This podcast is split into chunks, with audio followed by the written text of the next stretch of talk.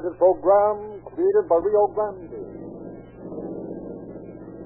San Joaquin County Sheriff's Office calling all cars. Attention all cars broadcast 279 regarding a murder. Be on the lookout for a woman described as 5 feet, weight 102 pounds. Has black hair, brown eyes, may be odd. That's all. Roll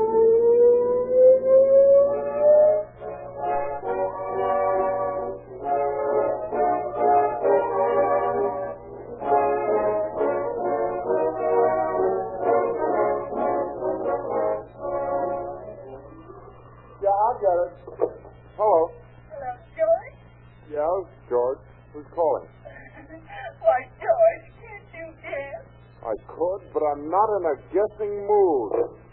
That's the way thousands of motorists feel about gasoline. Why guess about a thing so important when you can know? Why experiment, trying to find out if the extravagant and prejudiced claims made for this or that motor fuel are on the up and up when the disinterested testimony of the men who drive the most and know the most about gasoline tells you that Rio Grande Cracked has all the qualities they demand for emergency driving under all conditions. Rely on the word of the men who drive your police car, ambulance, fire engine, and other must-get-there automobiles. They say that no gasoline equals Rio Grande Cracked when it comes to quick getaway, immediate acceleration, maximum power and speed and mileage.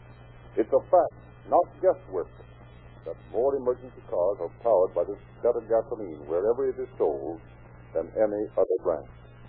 Quit guessing, friends. No. Get the most your automobile has to give you by tanking up with Rio Grande Crack, the most highly recommended gasoline sold in the West.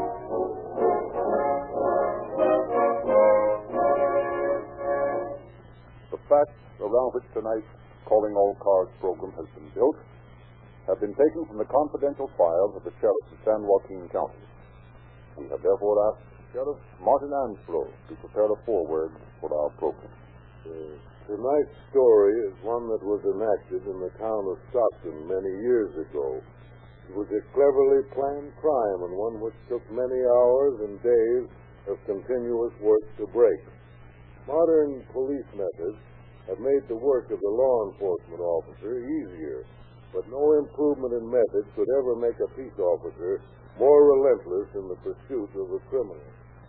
It's the duty of a law enforcement officer to prove that crime is a losing game. And no matter how clever a criminal thinks he is, sooner or later he's going to learn, as did the woman whose story you're about to hear, that the law cannot lose and that crime never can pay.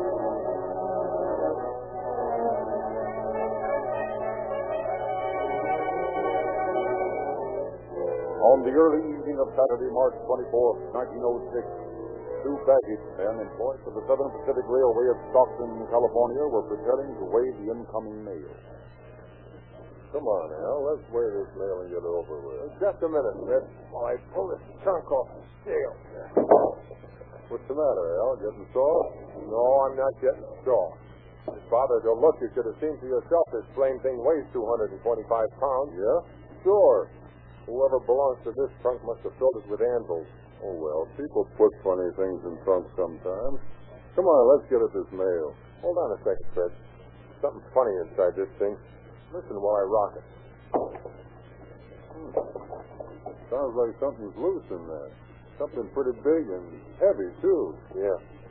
You don't suppose somebody's shipping a trunkload of meat somewhere, do you? I don't know. People do crazy things.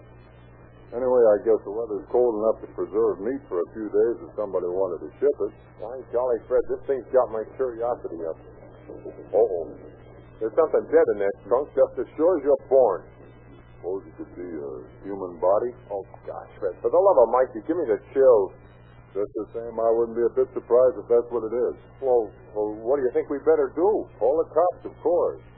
Here, let me at that telephone. Say, operator, get me the police station, will you? Yeah. Hello? Listen, I'm calling from the baggage room down at the Southern Pacific Depot. Say, we got a trunk here that we think has a dead body in it.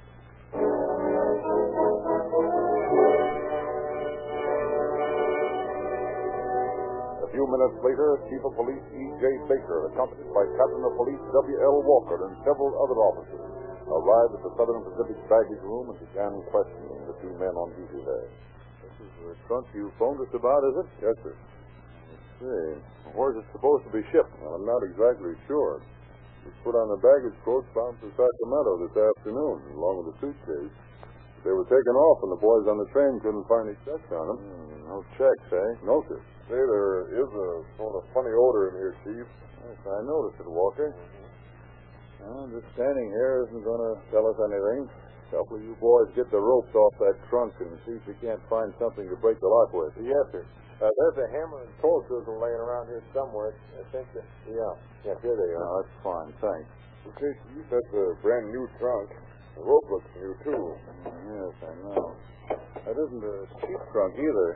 It's a funny thing, there isn't some mark of identification on it. There it is. I shouldn't think a person would want to take a chance of losing a good trunk like that. Well, there she is, Chief. Lock's broken. All right, boys. Raise up the lid and let's have a look inside. I knew it. Well, looks like your suspicions are right, fellas. Yeah. Take a look at the body. Have either of you ever seen that man before? No, not me. Me neither.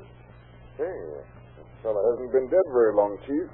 How do you know, Walker? Let's see here. Inside of the trunk, stains of fresh blood. It's still damp. George, that's right. Yeah, I wouldn't be surprised if he was still alive when he was shoved into it. Well, there's a lot of things that'll have to be found out about this. In the meantime, one thing is sure. This is a case of deliberate, cold-blooded murder.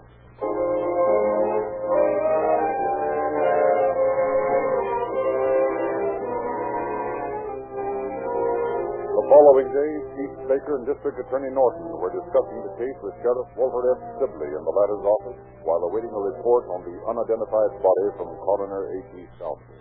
And you say this man was neatly dressed, Baker? Yes, his coat and shoes were missing, Sheriff, but there was nothing to indicate that he'd struggled with anyone. His clothes were in perfect order, even to the crease in his trousers. I see. Uh, tell me, just how was he lying in the trunk? Well, he was on his back with his head down in one corner. The body was doubled up at the hips and the knees pressing downward on the chest and the legs and feet pushing up against the inside of the trunk top. Uh-huh. Was there anything besides the body in the trunk? Yes, there was quite a bit of men's clothing, presumably his. We searched this stuff thoroughly, as well as the clothes he was wearing. There was no mark of identification on anything, nor anything in the pockets to give us a clue as to who he might have been. Was it the kind of a trunk that would ordinarily be fitted with trays? Yes, uh, that is, there was a place for a large tray at the top.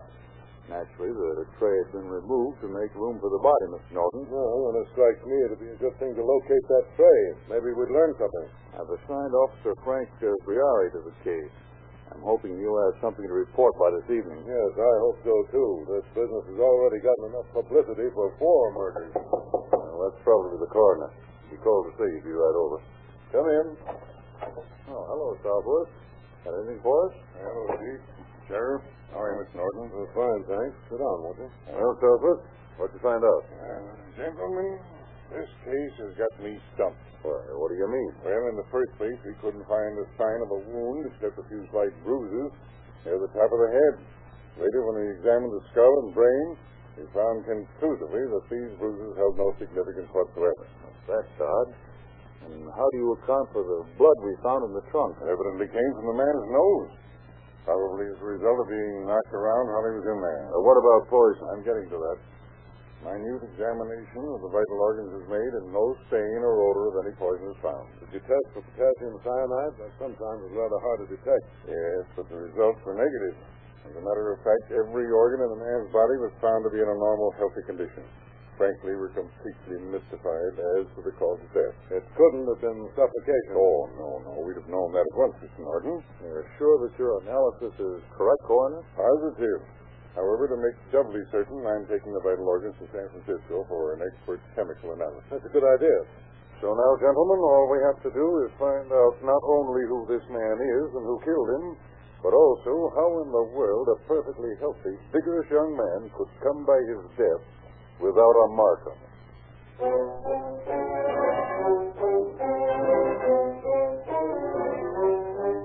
Frank Briardi, the officer whom Chief Baker had entrusted with the investigation, quickly learned the identity of the expressman who had driven the trunk to the depot in his wagon. Locating the man, Briardi then found out the trunk had been delivered from room 97 in the San Joaquin house. He immediately went there and carefully searched the designated room. Finding little of interest, he questioned the proprietor. So, uh, McVickers was the name of the people who occupied room 97, eh? Yes, sir. Mr. and Mrs. Albert and Miss Vickers. They registered here on Friday evening. Mm, that would be day before yesterday, wouldn't it? And you say they checked out yesterday afternoon? Yes, that is, uh, Mrs. McVickers checked out for the two of them. I didn't see anything of Mr. McVickers. What did you say they registered from? Jamestown, California. Uh, Jamestown, eh? That's the little mining town east of here, isn't it? I think so. Well, did you see anything of a new trunk among the McVickers' belongings? Why, yes. Uh, Mrs. McVickers had one sent up to the hotel yesterday morning and then had it checked out early in the afternoon. I see. And uh, did these people leave anything behind them? Uh, in their room, I mean? The boy who cleaned up after they vacated uh, found the box up there, but, but I believe that's all. That's the box over there in the corner. Box. Looks more like a trunk tray to me. Yes, I suppose that's what it is. Well, I'm afraid I'll have to take it along with me. It's all right, officer. I don't imagine they'll come back for it anyway. Well, it's a safe bet that Mr. McVickers won't be back after it.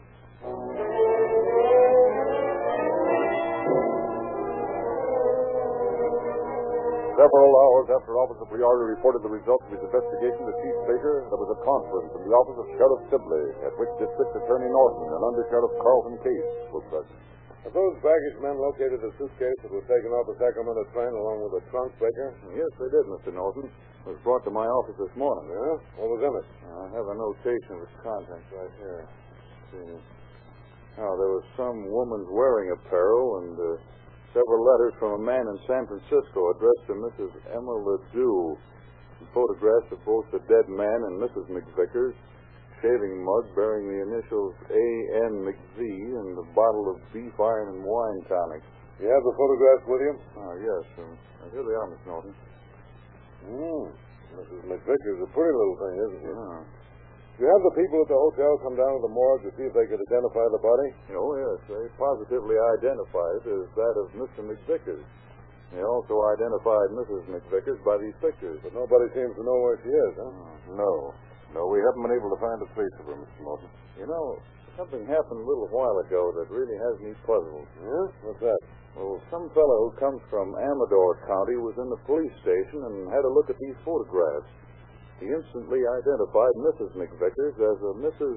Ledoux, the same name that's on these letters. He says she lives on a ranch up at Martell Station between Jackson and Sutter Creek. Oh, you did, huh? Do you suppose that could mean that Mrs. McVickers and Mrs. Ledoux are one and the same person? That's what I'd like very much to know. Well, one thing is certain, gentlemen.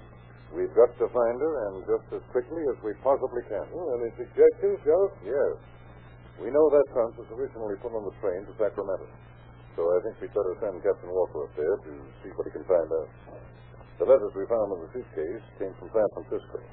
I suggest Case go there and see if he can get a line on the woman. Well, that's reasonable. Chief Baker can uh, concentrate on Stockton here. And I'll go on up to Amador County and see whether or not there's any connection between Mrs. McVickers and Mrs. Ledoux. Fine. That's a plan that ought to get results.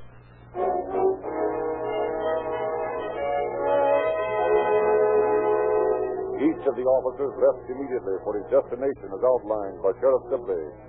Under Sheriff Case, arriving in San Francisco late Sunday evening, had just returned to his hotel after several hours of unsuccessful search when the telephone in his room suddenly jangled. Well, oh, now who in blazes can be calling me at one o'clock in the morning? Hello? Hello, Kate. This is Sibley. Oh, yes, Sheriff. I'm calling from up in Amador County. I want you to see if you can locate a fellow named Ben Hawley. He's a player in San Francisco. Ben Hawley. Yes. He's a particular friend of Mrs. McVickers. How did you find out? Oh, I found out a lot of things. I hired a horse and buggy here, and I've been driving around the county all day asking questions of everybody I thought might know anything. You haven't located Mrs. McVickers, have you? No, that's why I'm calling you. But I found out that uh, Mrs. McVickers and Mrs. Ledoux are the same woman. Is that right? Yes. Robert Ledoux is a Kingston rancher up here. He's married a few months. Apparently neither husband knew about the other. Well, I'll be hanged. I learned from Mrs. McVickers' mother that her daughter's been living there at the ranch lately. She told me that Mrs. McVickers had left for San Francisco last Friday. Said she was going to meet this Ben Hawley. It seems that she's been going with this man, so she might be there now. Try and locate him as soon as you can, will you, Case? Yeah, I'll get onto it right away, Sheriff. Fine. Goodbye. And let me know the minute you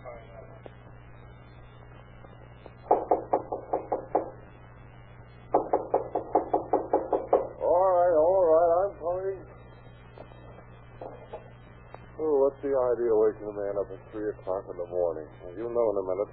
I'm an officer. Oh, I see. Well, come on in. Right. What's the trouble? Anything wrong? Her name's Hawley, isn't it? Yep. Do you know a woman by the name of Miss Vickers or LeDoux? Miss Vickers or LeDoux? No, no, I can't say I do. Sure about that? Yeah. Yeah. Take a look at these photographs. You see this woman before?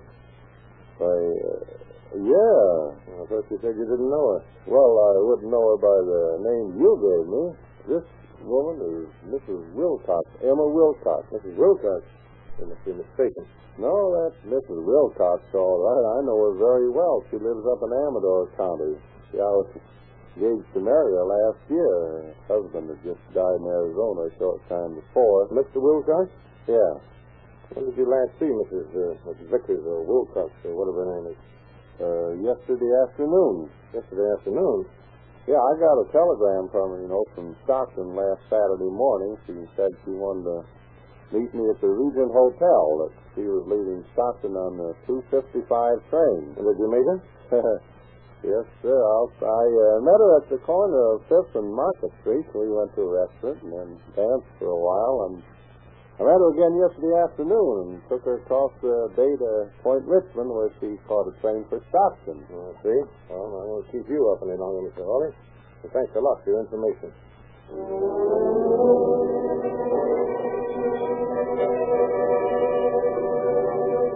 Within an hour, Under Sheriff Case managed to locate the conductor of the train Mrs. McVickers had boarded and learned that she had gotten off at Antioch. Then he immediately put in a long-distance call to Sheriff Field of Contra Costa County, in which Antioch is located, describing the woman and suggesting that a check of the hotels be made. A short time later, Field called back and informed Case that a woman answering his description had been located and was being held until his arrival. Case then telephoned District Attorney Norton in Stockton, telling him that Mrs. McVickers was in the custody of Antioch officers and arranging to meet him there. Shortly after noon of that same Monday, Case and Norton met Sheriff Veale in the lobby of a small Antioch hotel, and together they confronted a tiny and very attractive brunette. You're Mrs. Albert McVickers, aren't you? Yeah, that's my name. I'd like to ask you some questions, Mrs. McVickers. Sure, why not? You know these men are police officers, don't you? Certainly. Do I look that stupid? Uh, Sheriff Veale tells me you signed to register here as Mrs. Jones from San Francisco. Why did you do that? I had my reasons, but they aren't what you think. I know what the trouble is and why you're here, but I have nothing to be afraid about. Well, I'm glad to hear that, Mrs. McVickers. I suppose you tell us everything you've been doing since you and your husband registered at the San Joaquin House in Stockton last Friday. Of course, that's easy enough. Mr. McVickers and I registered at the San Joaquin House last Friday, as you said, and then we went out for dinner. After that, we went over to Allison's furniture store to exchange some furniture. Exchange some furniture. Well, yes, you see, we bought some furniture at Allison's when we were last in Stockton several weeks ago. Mr. McVickers had intended to send it up to Jamestown, where he worked as a timberman in the Wellman gold mine. You mean we were going to start housekeeping up there? No, sir, not me. He was going to batch it with some of the boys, but he took sick and quit his job, figuring on going to Arizona the first of next week on account of his health. He'd drawn all his pay and was settling up his accounts before he went. He wouldn't need the furniture in Arizona, so he told me I could have it. I see. You weren't intending to go with him. Uh-uh. I was going to take the furniture and go back to the ranch and live with my mother. Well, what happened after you left the furniture store? Well, we ran into a friend of Mr. McVickers, a man by the name of Joe Miller. He came up to our hotel room and we sat around for a while, and then he and Mr. McVickers went out somewhere together. They didn't get in until, oh, I'd say about 4 o'clock Saturday morning. And what happened then? Well, they woke me up when they came in, making an awful lot of noise. Both Miller and McVickers had been drinking. Wake up, honey. Wake up. You got company. Don't bother. Now let her sleep. Have a drink. Okay. What's the meaning of this now, Miss Vickers? You want to disgrace us both? Take nothing of it, honey. Take nothing of it. Nice. Sure, we've been having fun. That right. is, Al's been having fun. Sure. He just won every cent I had in the world. well, you give the man his money and come on to bed. Oh, give him his money. You think I'm crazy? I wanted it, didn't I? No, you didn't win it. I You stole it, you cheat. Why, well, who is you cheat? Uh, you are. You know it. Please, please, stop this argument. You'll wake up the hotel. All right, we'll wake up the whole Sure. Who cares? I'm going to get my money. I'll see that Al gives you back your money in the morning, Mr. Miller. Listen, I want you to get out of this room before I get somebody to put you out. Go ahead, Sure. Go on. I'm going to get my money right now. All right, all right, I Go won't it to Miller. I'm going to get the manager. You did call the manager, Mrs. McVickers? No, no, I started to, but he thought better of it. After a few minutes, I came back to the room. It was all upset as if there had been quite a tussle. Mr. Miller had gone, but Mr. McVickers was on his knees on the floor, awfully sick. What did you do then? Well, I, I helped him up from the floor, and he sat down on the edge of the bed. He, he kept saying, I can't get my breath. Then I started to get a paper to stand him with, but before I could do anything, he fell over sideways on the bed, like this. Okay. Go on. Well, I got a glass of water and tried to give it to him, but he couldn't drink it. It, it all ran down his face. Then I went out into the hall to try and get help and met Mr. Miller coming out of his room. Hey, where do you think you're going? Albert's fainted. I'm going to get No, help. no, you're not. Come on back in your room with me. But I've got to get help for No, you that. don't have to do anything but keep your mouth shut. Now, come on in here. All right. Wait a minute while I have a look at him. I'm afraid, Mr. Miller. He's lying awful still. Oh, shut up and let me handle this. Oh, oh. Well, look here, Mrs. Miss Richards. We got to use our heads. Your husband's dead. Dead. Yeah. Let me out of here. Let me out. I got to tell the manager. Get in there, you fool. I'll just stick that key in my pocket until I'm ready to open the door. If you know what's good for you, you listen to what I have to say. All right. What else can I do? If you ever mention my name in this business, it'll be the last thing you ever do, understand? Yes. Now then, listen. As soon as the stores are open, I want you to go out and buy a good, strong trunk. Uh-huh. We'll ship Al's body to San Francisco and keep it in storage for a year or so. Oh, this is a terrible mess you got me Oh, into. stop worrying. If you do as I say, everything will be all right. Here, here's some money to get the trunk with. Uh-huh. And be sure it's a deep one. You might as well get some rope to tie it with, too. All right. And tell the expressman who sends the trunk over to call for it again about noon. Then all you have to do is check out of the hotel and leave the rest to me. So you went out and bought the trunk and the rope, huh? Yeah. Then, then after I checked out of the San Joaquin house, I took the train for San Francisco, where I was to meet Mr. Miller the next day. Did you meet anyone in San Francisco you knew? Yes, uh, while, while I was eating in a restaurant Saturday evening, uh, Mr. Hawley came in. He's a man who did some work for my mother once. After dinner, he took me to my hotel, where Miller had told it, told me to register as Mrs. Wilcox. I see. Did you meet this Miller on Sunday as you'd arranged? Uh, yes, I I wanted to get home to Mother's ranch, but Miller was watching me. In the afternoon, he took me across to Point Richmond on the ferry and told me to go to Antioch and register at this hotel as Mrs. Jones. He was to have met me here this morning. Did you telephone or telegraph from Stockton to anyone in San Francisco telling them that you were coming there?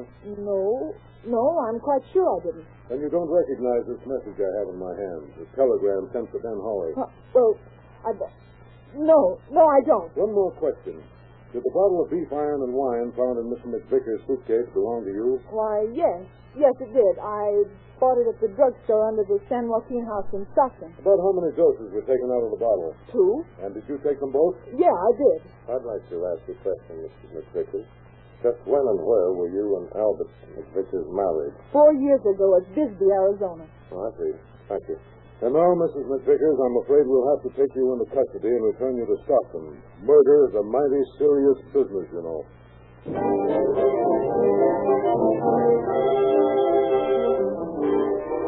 Mrs. McVickers Ledoux was returned to Stockton by the officers on the same day of her questioning and lodged in jail. At the same time, an intensive search was launched in an effort to apprehend the mysterious Joe Miller. Then began a systematic checking of the statements made to the officers in Antioch for the prisoner. For several days, an almost constant stream of prospective witnesses filed through the office of District Attorney Norton, telling what they knew about the case. When I delivered the trunk, she told me it was going out on the one o'clock train, that it would be heavy because she was going to pack, pack it full of tissues. So if I came right back at noon. As I say, my wife and I had the room adjoining 97 at the San Joaquin house. We didn't go to bed that night until very late, but we heard no unusual noises or any disturbance of any kind. And uh, McVickers never said anything to me about quitting at the mine because he was sick. When McVickers asked for his pay, he said he was going to take over the management of the ranch where his wife's mother lives. Said he'd make four dollars a day at the ranch, where he only made three at the mine. Even as Mrs. McVickers reviewed statements had conflicted with those of Ben Hawley, so it was the case in many other instances. Then, several days after her return to Stockton, a Dr. Samuelson called at the office of District Attorney Norton. You wish to see me, Dr. Samuelson? Yes, I'm physician and surgeon practicing in San Francisco. I read about this case in the papers and thought I'd better come and have a talk with you. I see. Well, go on, Doctor. I've known Mrs. McVickers for a number of years. On the evening of March 12th, I had a call from her requesting me to come at once to the Concert Hotel, where she and her husband were stopping. When I arrived, she told me that her husband was very ill and asked me to do something for him. He expressed the opinion that he might have been poisoned. And had he been? No, I think not. I treated him at the time and asked him if he knew what was the matter. He said that he didn't know, but that his wife had told him it was probably the clams and beer that had for supper. Mm-hmm. Well, what then? He seemed to be getting better, so I got ready to leave. But before I went, Mrs. McVickers requested that I give her an order for cyanide of potassium. And did you? Yes. I forget now the excuse she gave me for wanting it, but I remember that I filled out the order. Well, this may turn out to be a very valuable bit of information. Possibly, but I haven't finished yet, Mr. Norton. The following morning, Mrs. McVickers came to my office and asked for some morphine. She stated that she was addicted to the use of it and had been for years. She doesn't look like a narcotic addict to me, Doctor. Perhaps not. At all events, I gave her one gram, or 60 grains of morphine and half-grain tablets. Didn't you consider that rather dangerous? Well, as I say, I'm known Mrs. McVickers, so... Well, come in. Oh, I didn't know you were busy, Mr. Norton. Well, that's all right, Baker. I wanted to talk to you about the McVickers case. Incidentally, there was a telegram came for me a few minutes ago that I thought you might want to see. Oh, pardon me a moment, Doctor. A copy of the one received by Coroner Southworth. Hmm. Examination submitted to me on March 26th of the stomach, pancreas, and liver of a dead man found in Stockton March 24th. Discloses small quantity chloral and large quantity morphine. Persistent efforts to find cyanide of potassium result in positive proof of its absence. What do you think of that? Well, in view of what I've just learned from Dr. Samuelson here, combined with the findings of Dr. Rogers, I think we can get an immediate indictment against Mrs. McVickers.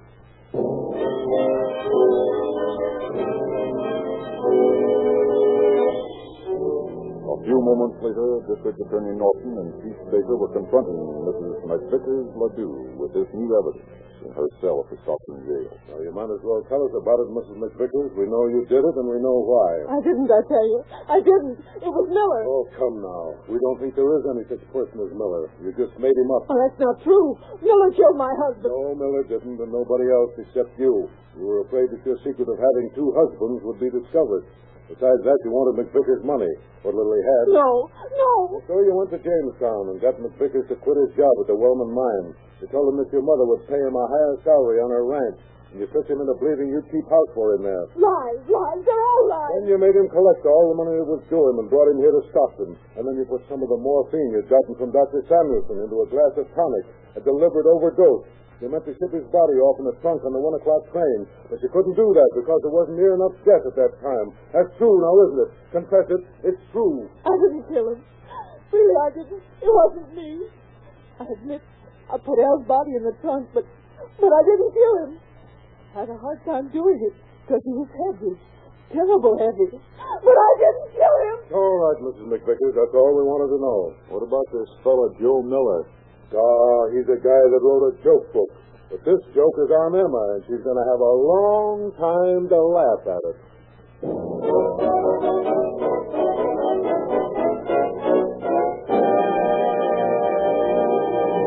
In just a moment, we will give you the concluding facts regarding our program. Start the work week right, friends. Make the business of driving a pleasure and a car saving, money saving satisfaction by taking with you wherever you go the safe and sure protection of Rio Lube motor oil and Rio Grande Cracked. The more power, more miles to the gallon gasoline of police car performance. Emma McVickers was indicted and tried for murder and sentenced to be hanged. But her sentence was commuted to life imprisonment. Through the bitter years of a long life, she is learning that crime does not pay.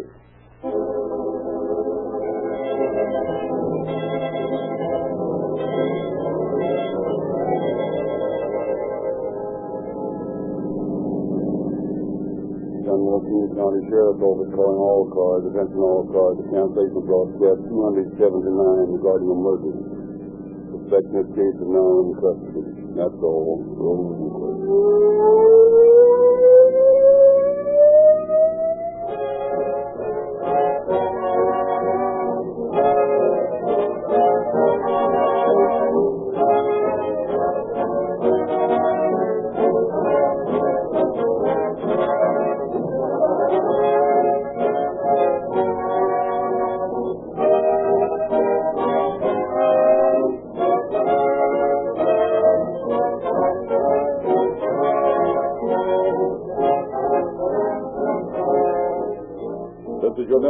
Frederick Lindsley, bidding you good night for Rio Grande.